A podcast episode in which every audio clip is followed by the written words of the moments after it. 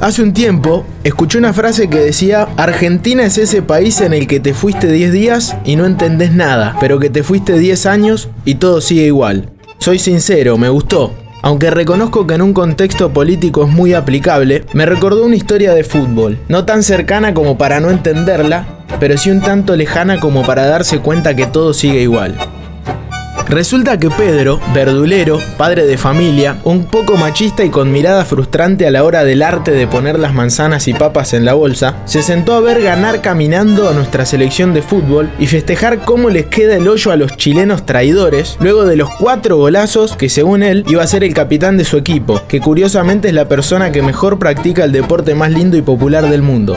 Pedro al fin se sentó, estaba ansioso y tembleque, destapó una cerveza, le gritó a Nelly, su mujer, y después de una mirada desafiante, la agarró fuerte del brazo delante de sus hijos, le reclamó la poca cantidad de maníes sobre la mesa y se burló de su condición de mujer, argumentando que por el solo hecho de serlo, en lo restante del partido no podría abrir la boca.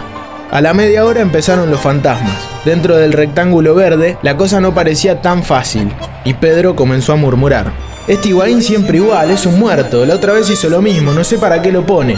Sus hijos asintieron con la cabeza como un general. Martín, el más chico, no pensaba lo mismo. Él había seguido la Serie A italiana por el televisor viejo que había conseguido su padre y estaba enterado del récord que el Pipita había marcado días atrás en la historia del calcio tano. Por dentro pensaba, ni loco lo dejó afuera, pero claro, no se atrevía a darle aplastante respuesta a su padre, que iba por el cuarto, Nelly, destapame otra cerveza. Pedrito, como le dice su mujer, solo cuando habla con sus vecinas, no se sentía aliviado luego de su acertadísimo comentario. Había algo adentro que lo inquietaba aún más que los arranques de Alexis Sánchez, al cual había bautizado minutos antes como el chuequito ese.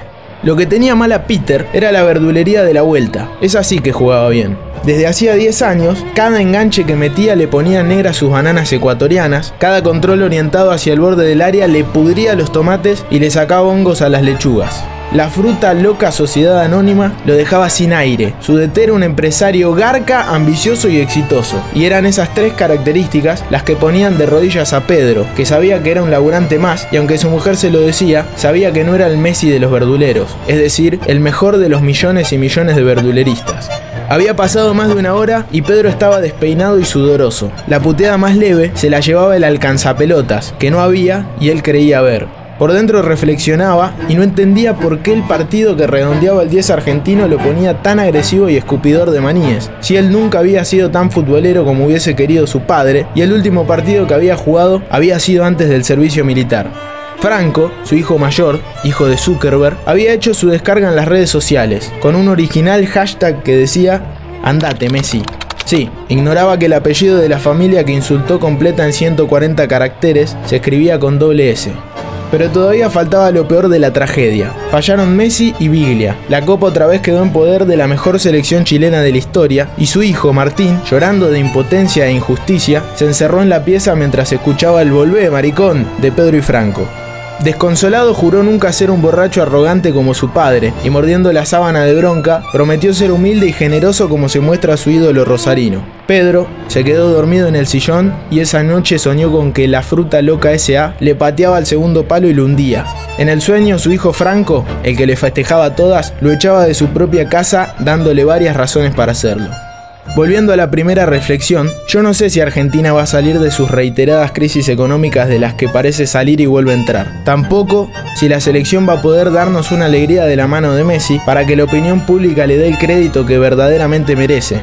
Lo que sí sé es que no quiero estar en el grupo de los yo te dije, los exitosos del garguero, que oportunos al mal llamado fracaso sostienen su miedo en una cuerda de insultos y porquería que se quebraría al mínimo reproche. Yo no quiero ser un Pedro. Messi gambetea a los Pedros, de Octavio Gencarelli.